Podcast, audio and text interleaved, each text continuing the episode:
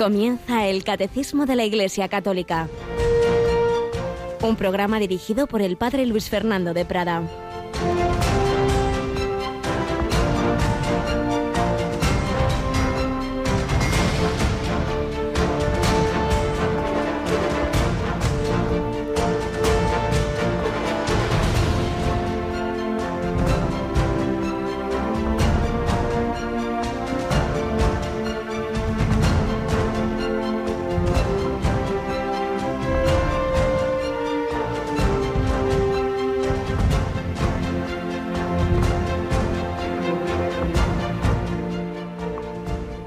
Bajé al taller del alfarero, que en aquel momento estaba trabajando en el torno. Cuando le salía mal una vasija de barro que estaba torneando, volvía a hacer otra vasija, tal como a él le parecía. Entonces el Señor me dirigió la palabra en estos términos. ¿No puedo yo trataros como este alfarero, casa de Israel? Pues lo mismo que está el barro en manos del alfarero, así estáis vosotros en mi mano, casa de Israel. Alabado sean Jesús, María y José. Muy buenos días, muy querida familia de Radio María, en este penúltimo día del mes de julio, tan fresquito que estamos pasando, y con esta primera lectura de la Santa Misa de hoy del profeta Jeremías, con ese signo Dios usaba en el Antiguo Testamento muchas veces estos gestos proféticos. Y le dice a Jeremías, mira, mira cómo trabaja el alfarero. Está ahí pues moldeando ese barro y cuando le sale mal una vasija, la vuelve a hacer.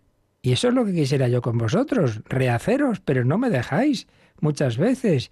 Bueno, pues nosotros vamos a decirle que sí que queremos, que, que nos rehaga, que nos equivocamos tantas veces. Toma mi vida, hazla de nuevo. Yo quiero ser un vaso nuevo.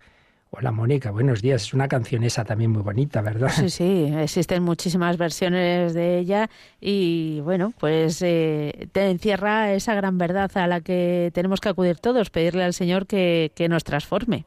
Así es, hay otra canción de las Carmelitas Descalzas que tengo entendido que le gustaba mucho a la Madre Maravillas de Jesús, Santa Maravillas, que también hace alusión a cómo Dios va tejiendo nuestra vida. Dice, hilo por hilo tejiendo va.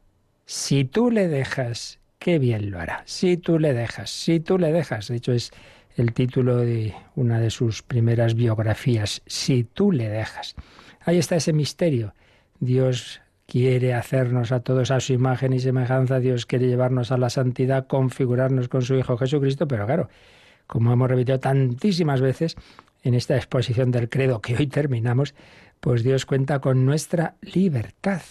Y claro, si no le dejamos, pues Él no nos fuerza. Si tú le dejas. Y mañana celebramos a San Ignacio de Loyola. Pues bien, San Ignacio tiene una carta a San Francisco de Borja que también viene a decirle que no somos conscientes de lo que Dios podría hacer con cada uno de nosotros si no le pusiéramos resistencia. Cuando le dejamos, cuando le dejamos como, como han hecho, bueno, el mismo a partir de su conversión, claro que antes un desastre, pues tantos santos en un momento dado se dejan hacer por el Señor, entonces Dios hace maravillas. Pues se lo pedimos al Señor, se lo pedimos al Espíritu Santo, se lo pedimos a la Virgen María, que se dejó hacer. He aquí la esclava del Señor. Hágase. ¿Veis? Si no es que hagamos nosotros, es que nos dejemos hacer. Que nos dejemos hacer y rehacer y deshacer, si hace falta, todo lo hecho mal. Y también se dejó hacer y deshacer el joven Bernardo Francisco de Hoyos y pues pedimos al Señor que por intercesión de, este joven que nos ayude también a nosotros, que, que nos ayude a dejarnos hacer y deshacer como el propio Bernardo lo hizo.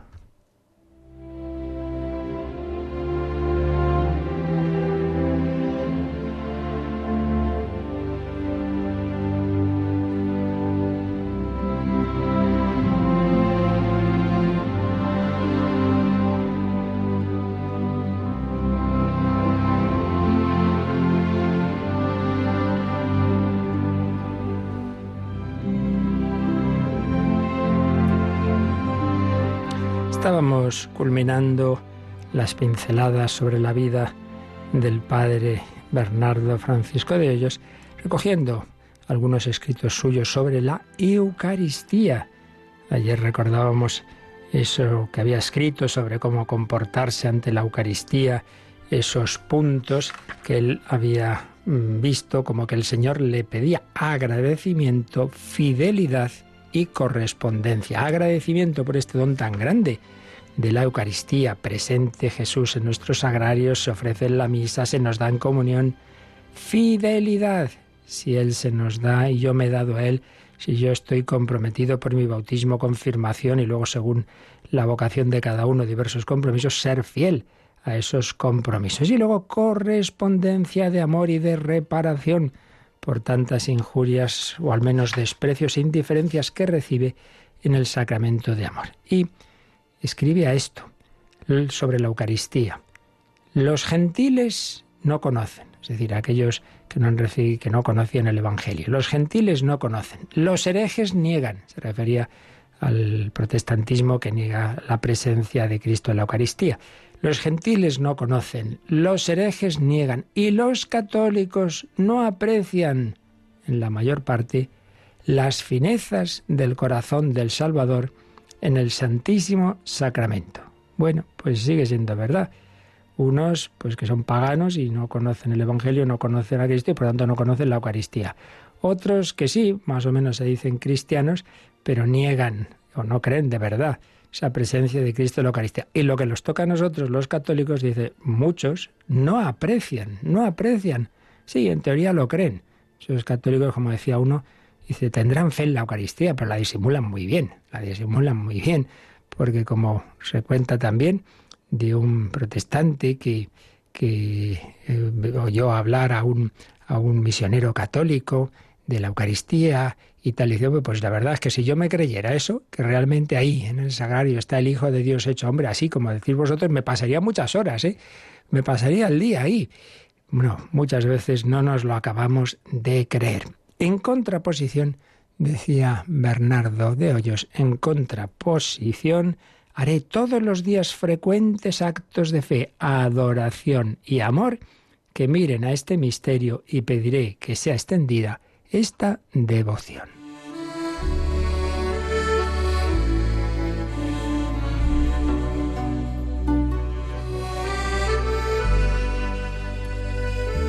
Seguía lamentándose de que muchos no llegan a gustar este alimento divino sino de año en año, la comunión de Pascua al mínimo, ¿verdad? Y otros ni en muchos años, y no pocos lo reciben con horrendo sacrilegio. En contraposiciones citaré en mí con frecuentes comuniones espirituales el gusto y apetito de este celestial alimento. Recordemos que en aquella época no era tan no era frecuente el poder comulgar diariamente, pero decía él, bueno, pues hago frecuentes comuniones espirituales, Señor, quisiera recibirte y así cuando ya pueda comulgar lo haré mejor.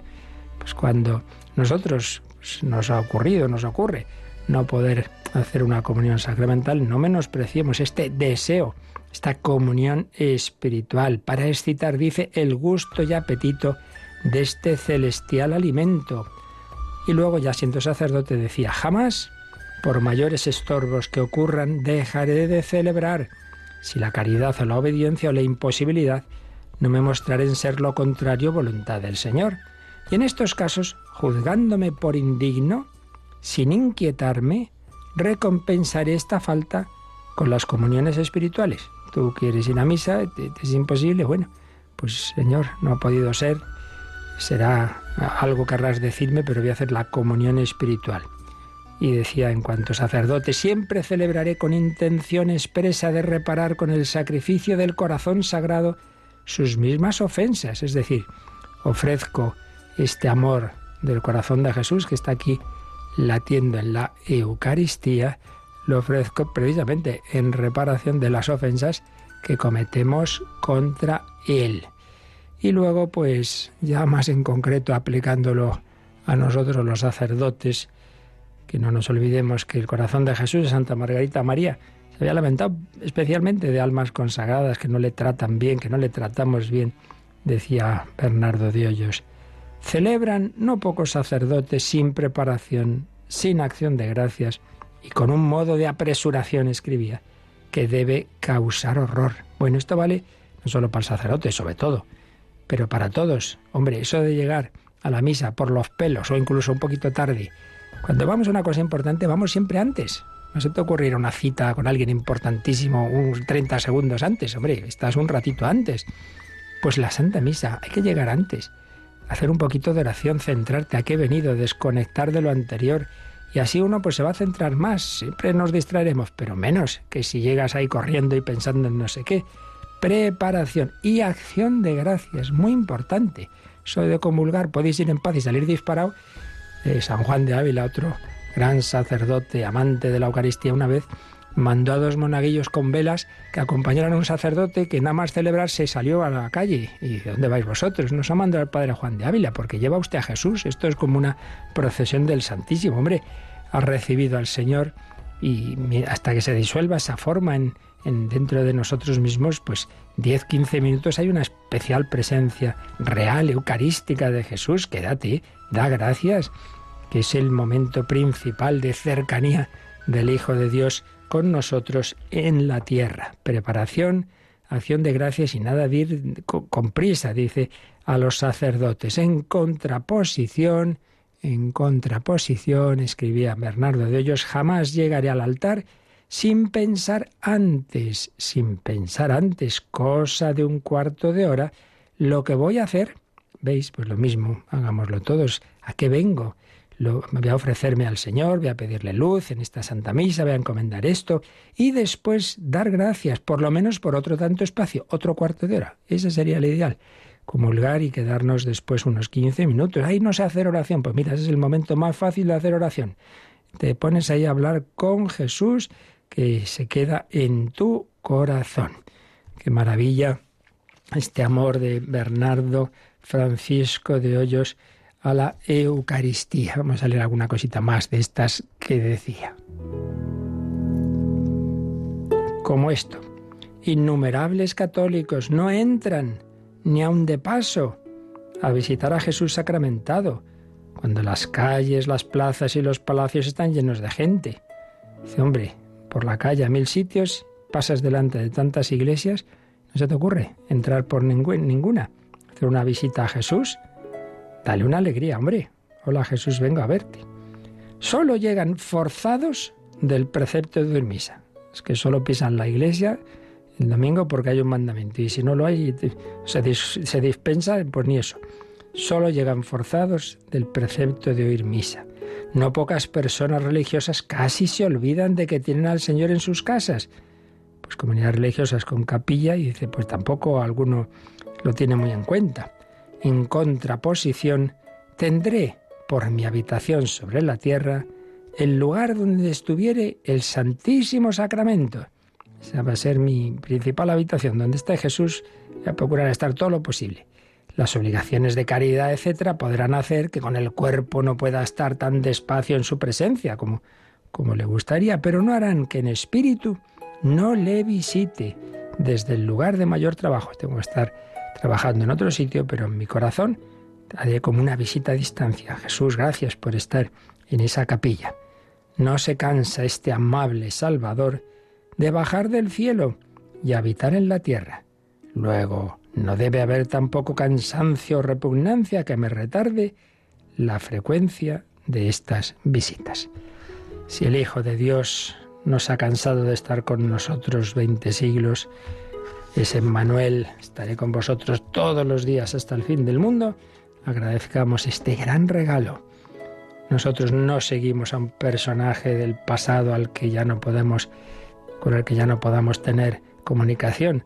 Seguimos a Cristo resucitado y vivo, de corazón palpitante, Dios y hombre verdadero, que nos ama con corazón humano y divino, con amor de pasión, con amor de locura, un amor tan de pasión que le llevó a la pasión, a la cruz, pero que está ahora resucitado.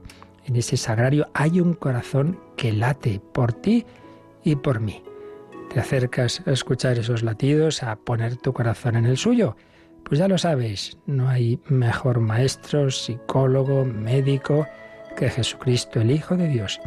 Venid a mí, los que estáis cansados y agobiados, que yo os aliviaré.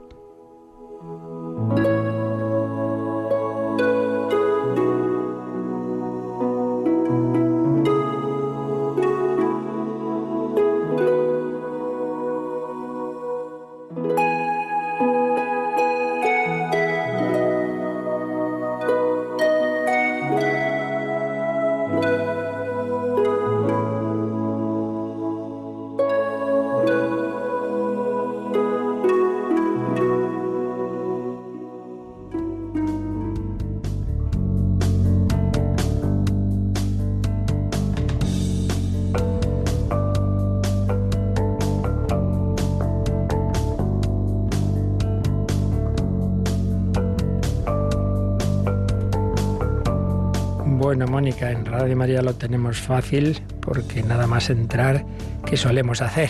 Y salir, antes de salir también.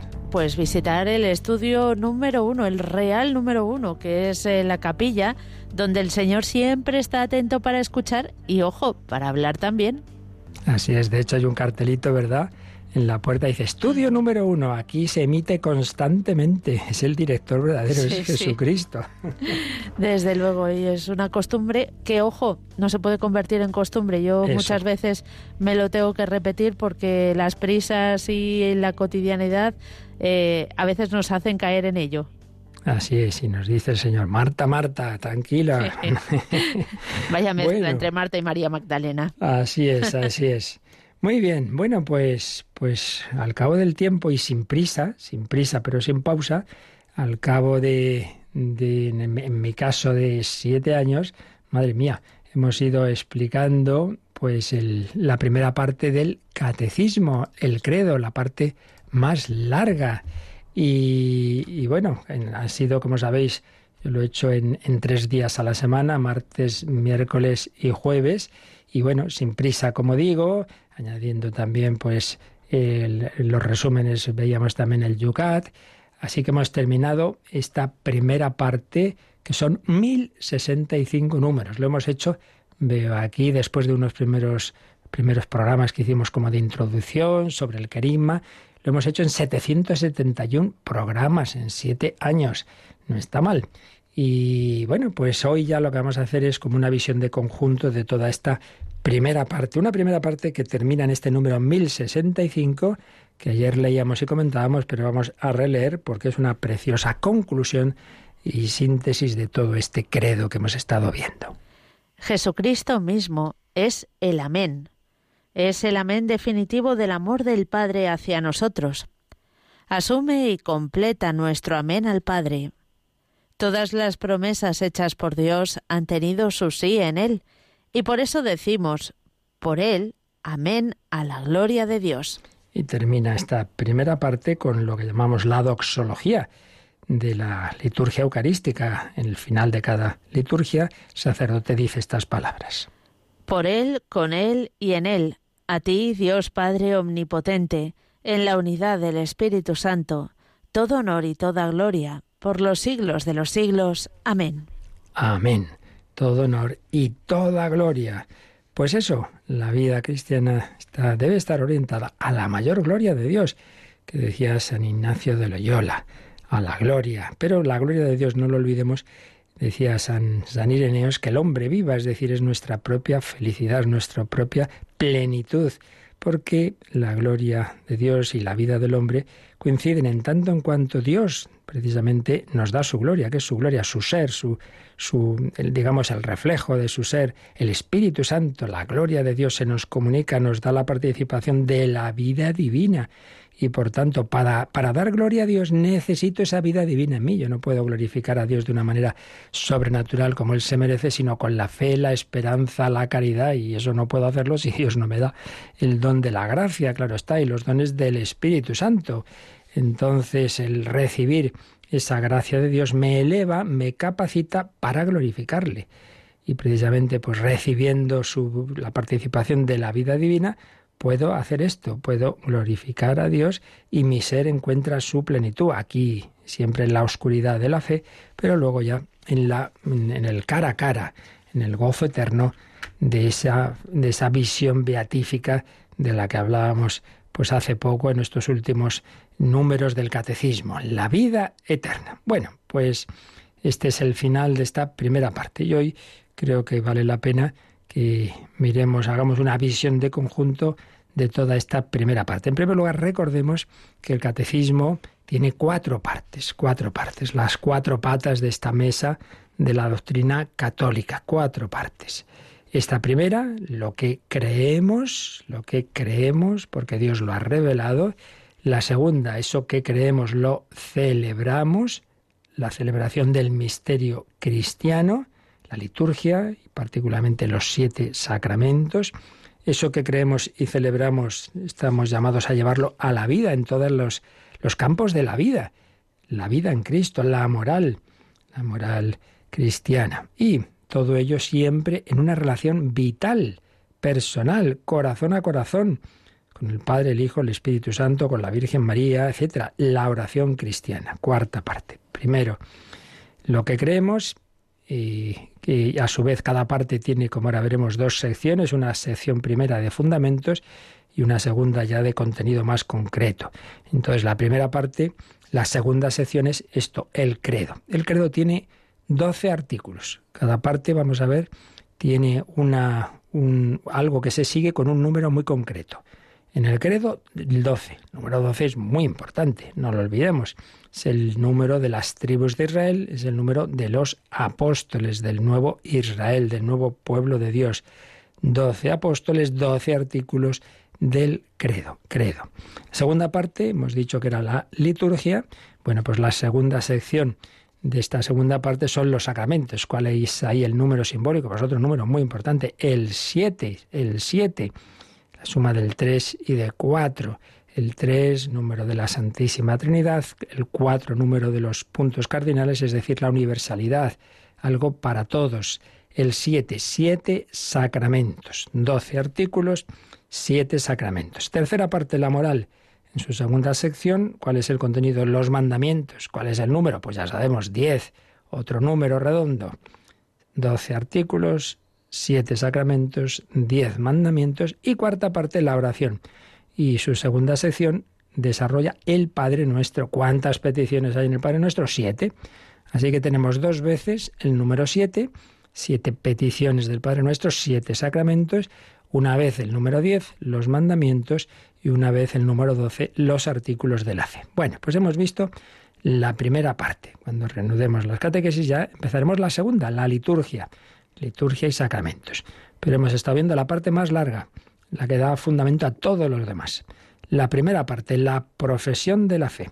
Como digo, todas las, las cuatro partes del catecismo a su vez están divididas en dos secciones. Una primera sección de fundamentos y una segunda de desarrollo del contenido, en este caso, del credo.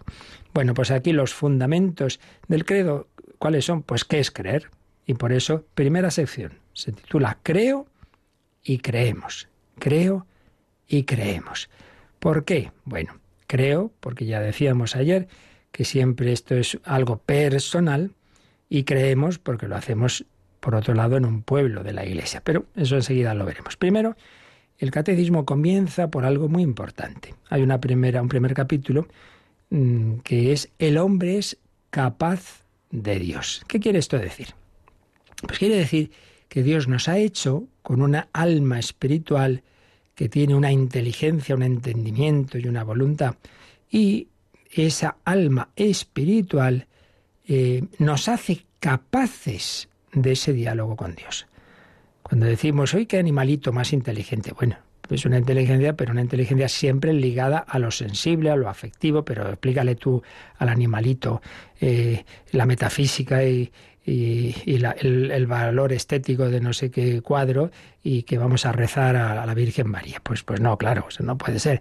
Pero en cambio, los ángeles son espíritus puros y el hombre en, nuestra corporalidad, pero tenemos un espíritu también, un alma.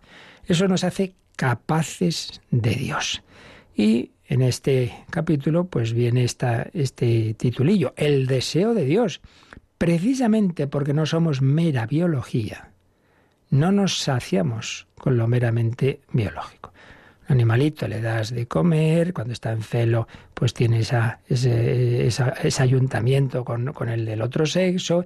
Si ya tiene también pues una, un cierto desarrollo cerebral, le, haces caricias, como al perrito, al gatito, en fin, pues tantas cosas que es verdad que a veces dan signos preciosos, ¿no? De, de, cercanía al hombre, pero ya está, no, no, no necesita más. Pero el hombre puede tener todo eso y sin embargo siempre le falta algo, siempre le falta algo, porque estamos hechos por el infinito y para el infinito.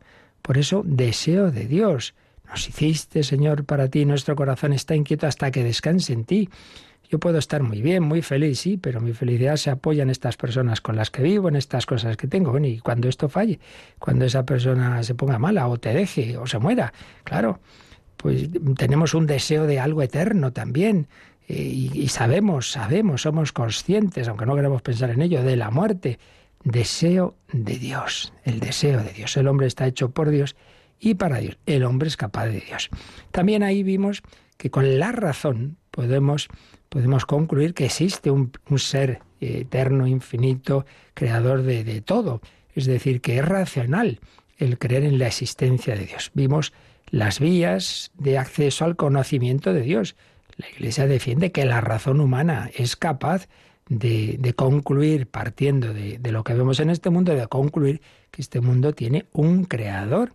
Por tanto, no es la fe simplemente, bueno, pues Dios me ha infundido la fe y creo. No, no, hay, un, hay un, una, base, una parte, digamos, una base racional de ello. Lo que pasa es que, claro, esto sí, es, es la teoría, o sea, la razón como tal es capaz, pero luego, como la razón la, se ejercita en, nuestras circunstancias, tantas veces viviendo en mal, viviendo en vicios, en pecados, con un ambiente también cultural tan contrario a la fe, luego en la práctica, pues ese, razonamiento que, que, de por sí es capaz de llegar a la existencia de Dios, pues muchas veces en la práctica queda, queda bloqueado, porque no hay peor ciego el que no quiere ver y si uno ya no le interesa que exista Dios para que tenga que cambiar de vida, pues, pues tampoco, como tampoco son evidencias matemáticas, pues claro, uno puede no llegar. Pero en sí mismo el hombre es capaz de demostrar la existencia de Dios.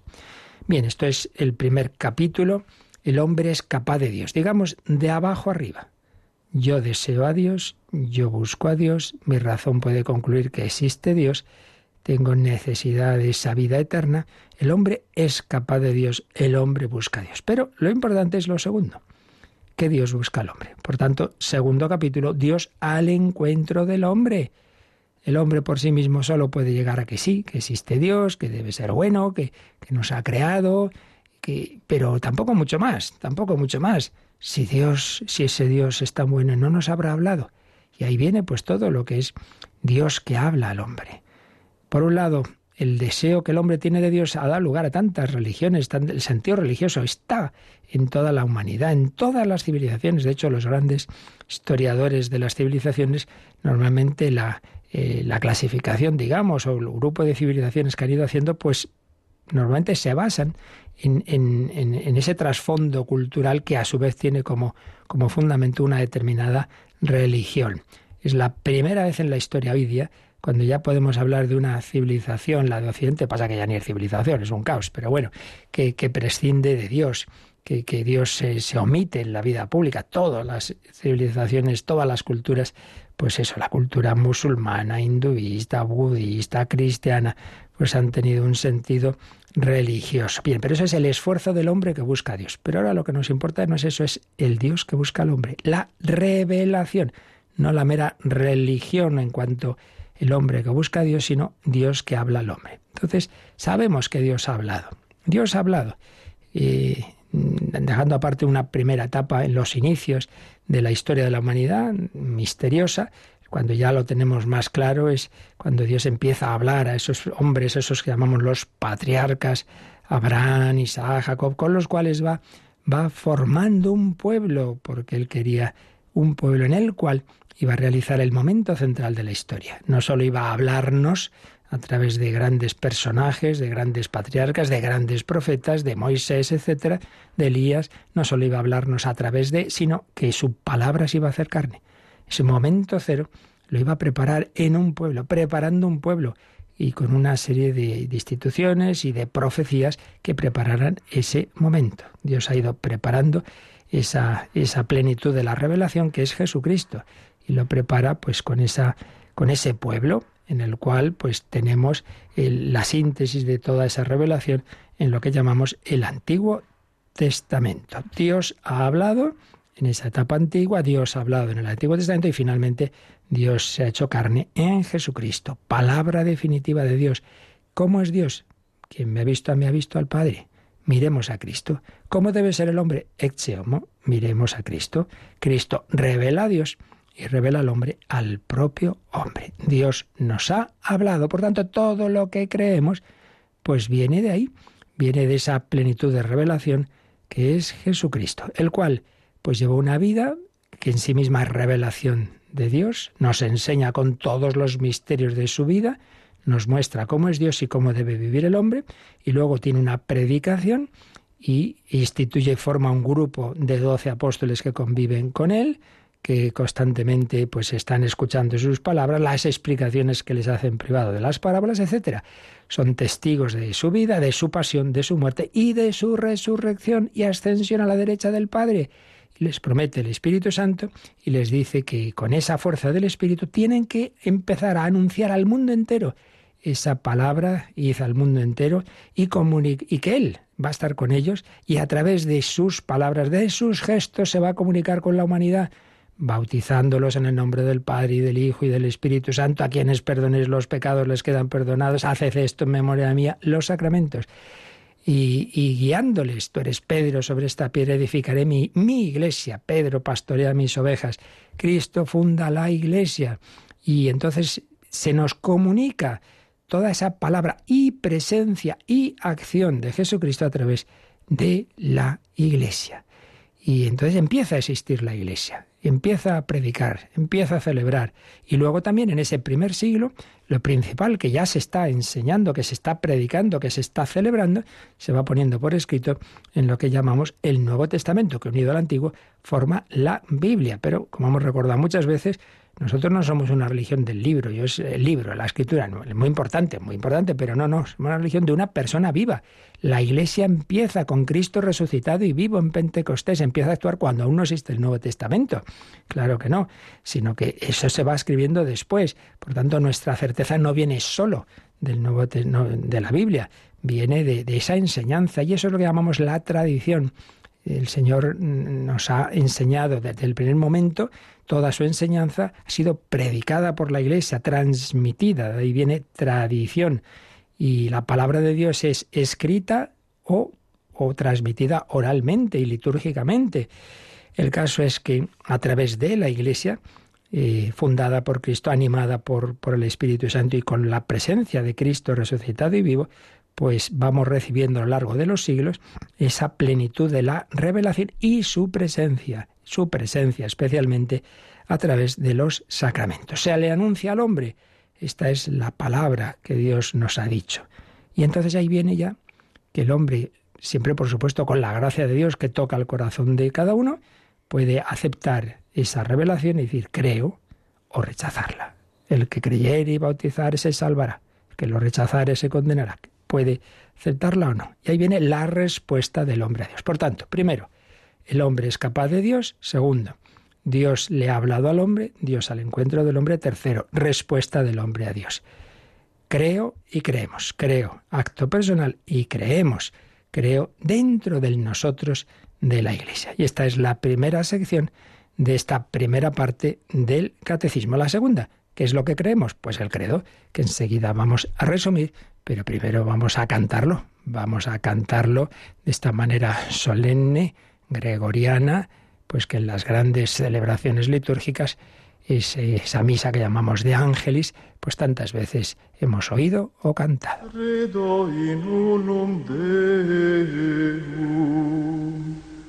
Patrem omnipotentem, factorem celi et terre, visibile uno omnium ed invisibilium.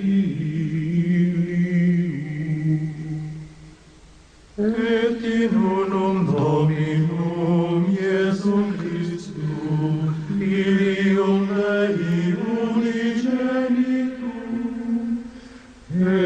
Patrem natum anteum mia saecula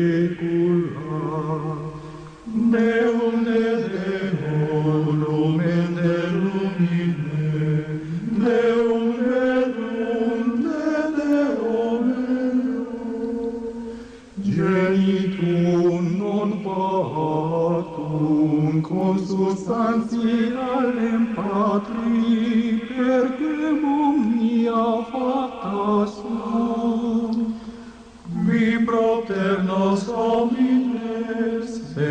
Pater nostrum salutem, descendit de celis, et incarnatus est.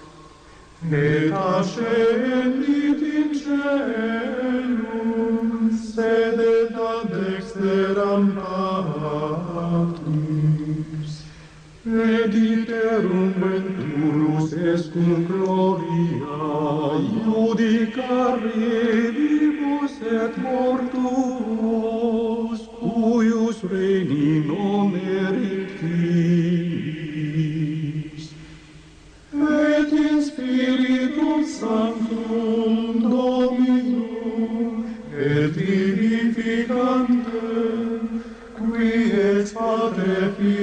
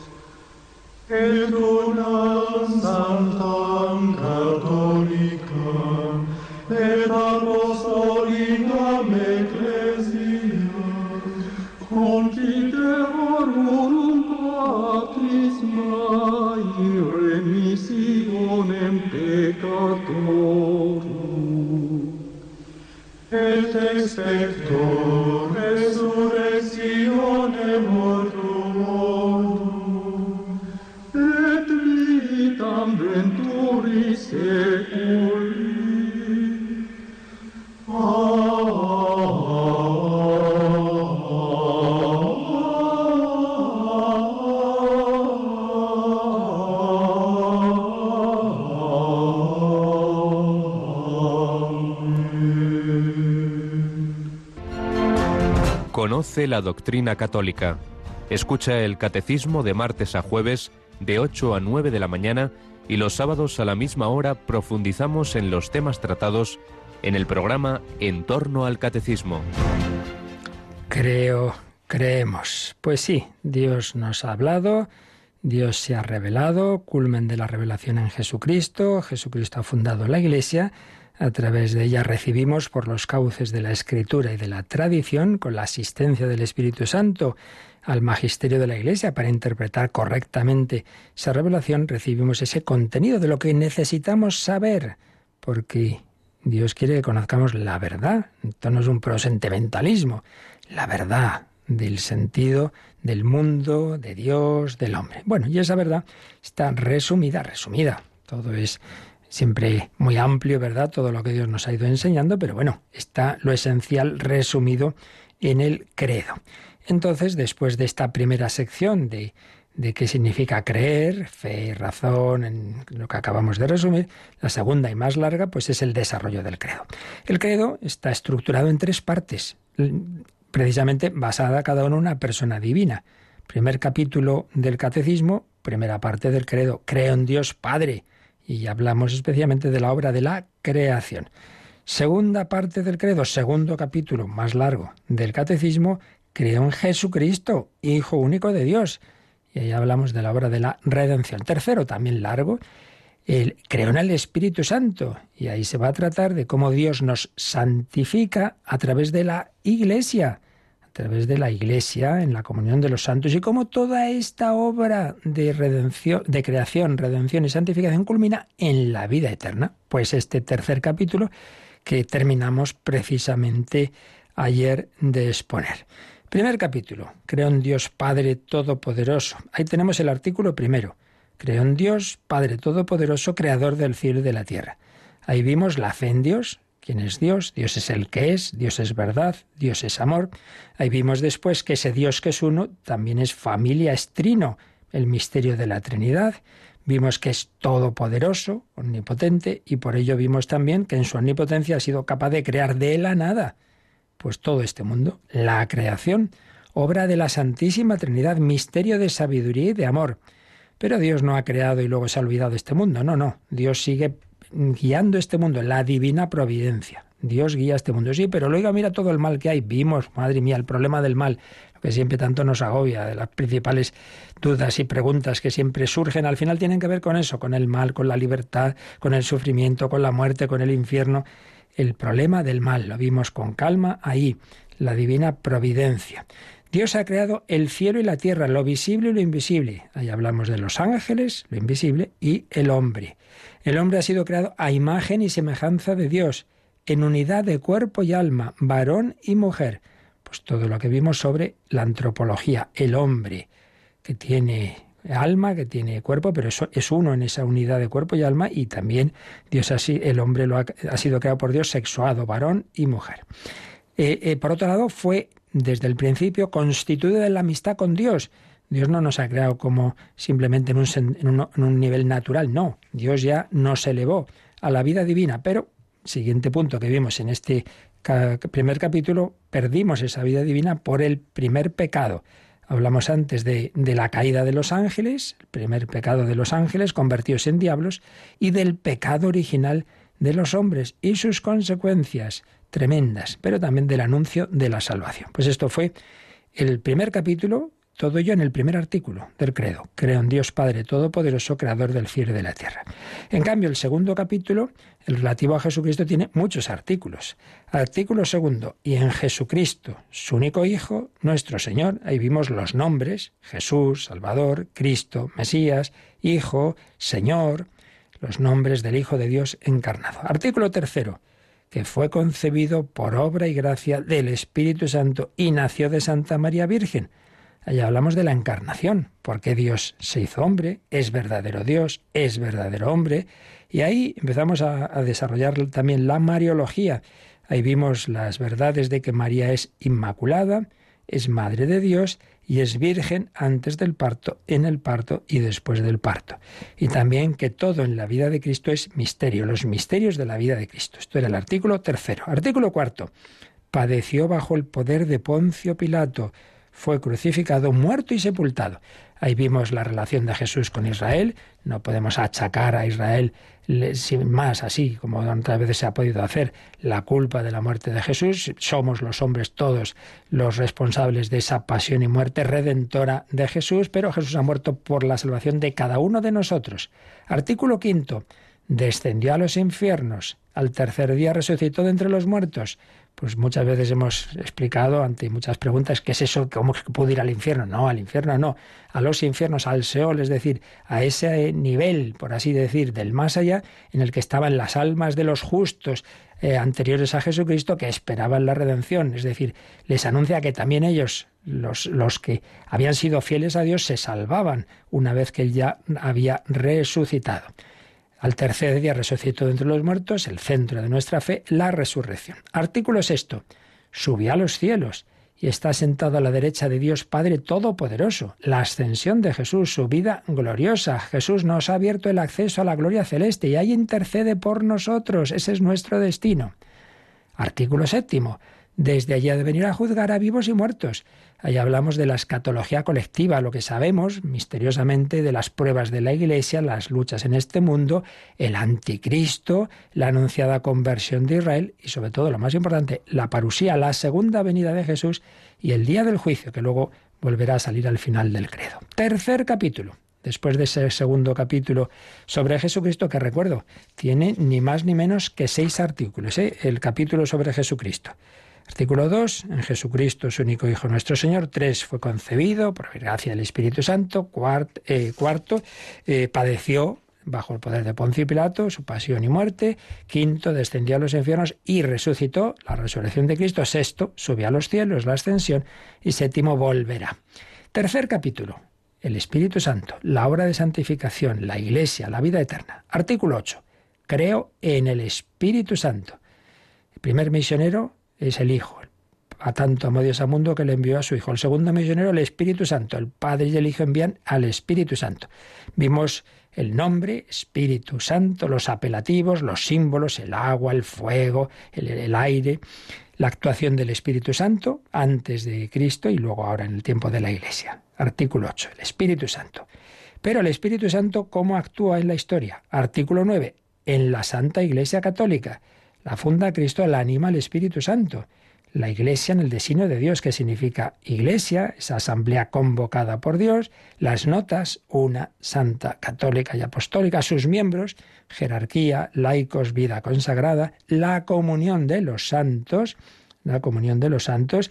La iglesia no solo es los que estamos aquí, sino la comunión entre esta iglesia peregrina, la iglesia purgante del purgatorio y la iglesia triunfante del cielo. Y ahí también María, Madre de la Iglesia. Y ahí vimos lo que nos faltaba de la Mariología. María asunta a los cielos en cuerpo y alma, María, Madre de la Iglesia, el culto mariano, etc. Ese era el artículo 9. Creo en la Santa Iglesia Católica. El 10, brevecito este en el perdón de los pecados. Breve, pero muy importante. Hacer un acto de fe que Dios es capaz de perdonar nuestros pecados, de rehacer nuestra vida, como el alfarero es capaz de rehacer esa vasija que, se le, que le había salido mal. Bautismo, perdón de los pecados, poder de las llaves que Cristo ha dado a la Iglesia. A quienes, a quienes perdonaréis los pecados les quedan perdonados. Tú eres Pedro, lo que ataris en la tierra quedará atado en el cielo, lo que desatares quedará desatado. Y dos últimos artículos ¿Cómo va a culminar toda esta obra de Dios?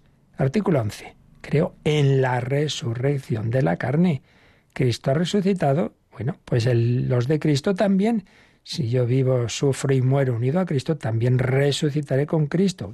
Hay una resurrección universal, todos, también los que no se hayan unido a Cristo, pero aquí particularmente hemos hablado de esa extensión de la resurrección de Cristo a los de Cristo y hablamos de la muerte cristiana lo que sabemos todos seguro, que es la muerte, como el cristiano debe prepararse ahí. Artículo 11, creo en la resurrección de la carne, y artículo 12, y en la vida eterna. Amén. Ahí vimos la escatología individual, el juicio particular al morir, el alma se presenta ante Dios, y las tres posibilidades que hay para esa alma, cielo, purgatorio, infierno.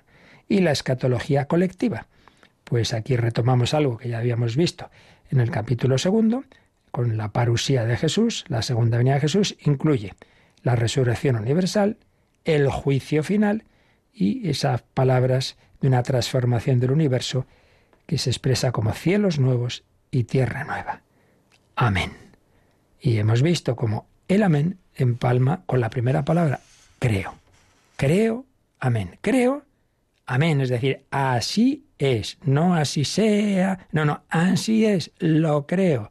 Lo creo, porque quien ha revelado todo esto es el Dios de la verdad, que no puede engañarse ni engañarnos. Bueno, pues esta es así, abuela pluma, la síntesis de lo que hemos ido viendo a lo largo de estos más de mil números de la primera parte del catecismo y a lo largo de más de 700 programas que hemos dedicado a comentar esta primera parte, la más densa, la más fundamental de lo que Dios nos ha enseñado, recordando, como tantas veces he dicho en este tiempo, que todas estas cosas no son para saciar nuestras curiosidades, sino Dios nos enseña lo que necesitamos saber para cómo vivir. Esto tiene un fin, un fin práctico, nuestra santidad, nuestra salvación, nuestra vida eterna.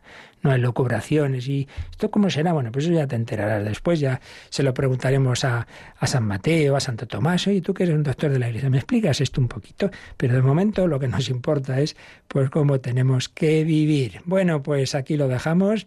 De nuevo vamos a profesar musicalmente nuestra fe, en este caso en español, la versión español del credo de Mite Balducci, y si rápidamente tenéis alguna consulta, pues también ahora la podéis hacer.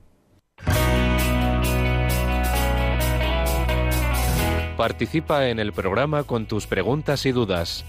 Llama al 91005 9419. 91005 9419 Puedes escribir un mail a catecismo arroba o escribirnos un mensaje al teléfono de WhatsApp 668 594 383 668 594 383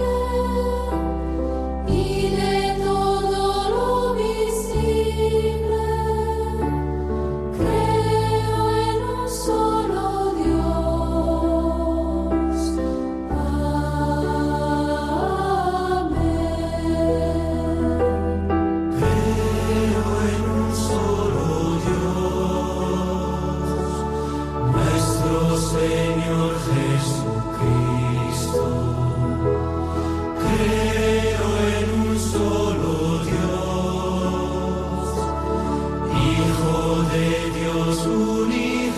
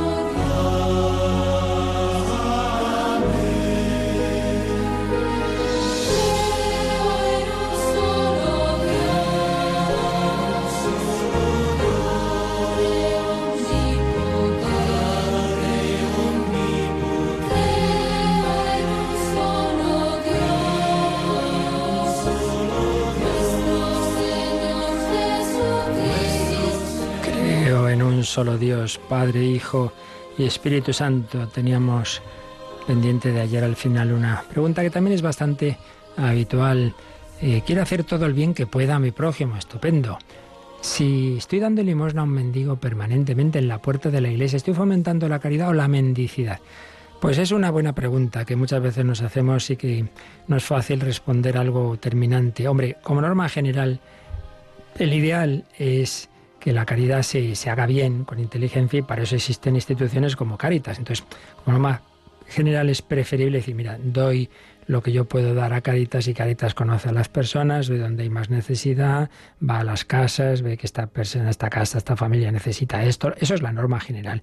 Ahora, ¿eso quiere decir que nunca debemos dar una limosna personalmente? Hombre, tampoco hay que ver. Entonces el ideal es no solamente dar el dinero ya está, sino hablar, conocer a ese mendigo, porque muchas veces lo que más necesitan es atención, es la... y entonces también en esa conversación, hombre, tú puedes ver hasta qué punto esa persona pues podría hacer otra cosa, que también hay cada cosa por ahí, cada mafia, sobre todo de, en fin, de, otros ámbitos que organizan y que explotan a niños o enfermos, etcétera, pues habría que ver. No, no, no se puede dar una respuesta terminante. Norma general, hacerlo a través de instituciones como Caritas, pero es verdad que luego siempre está esa caridad personalizada que es muy importante.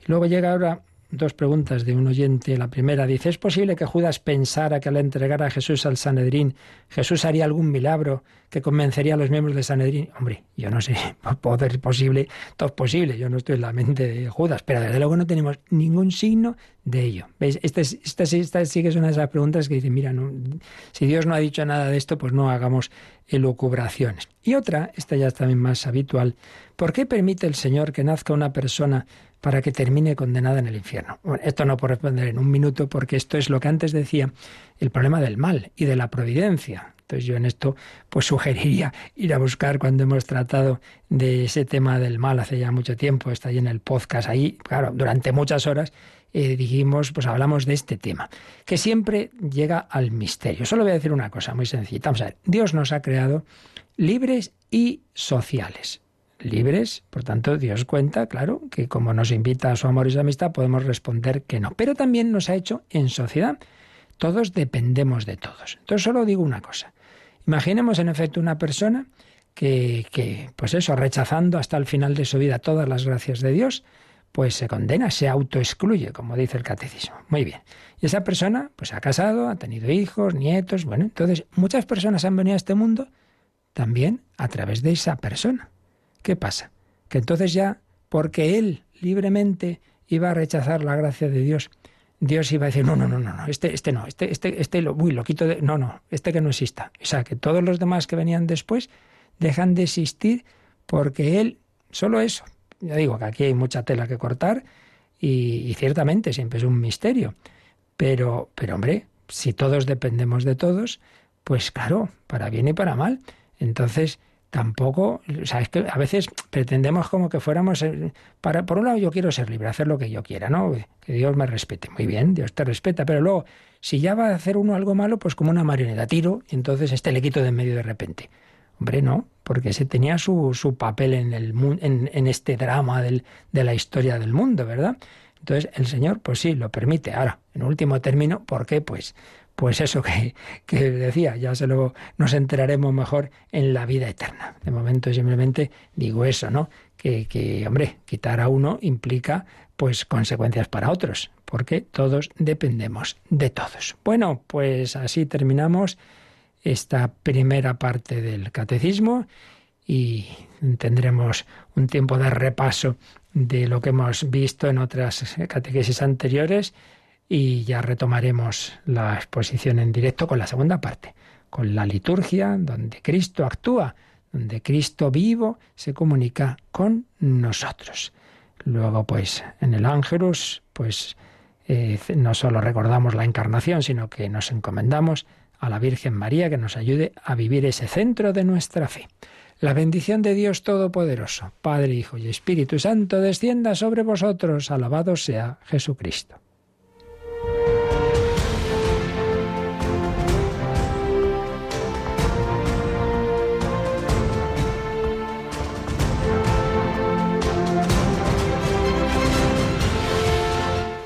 Han escuchado en Radio María el Catecismo de la Iglesia Católica, un programa dirigido por el Padre Luis Fernando de Prada.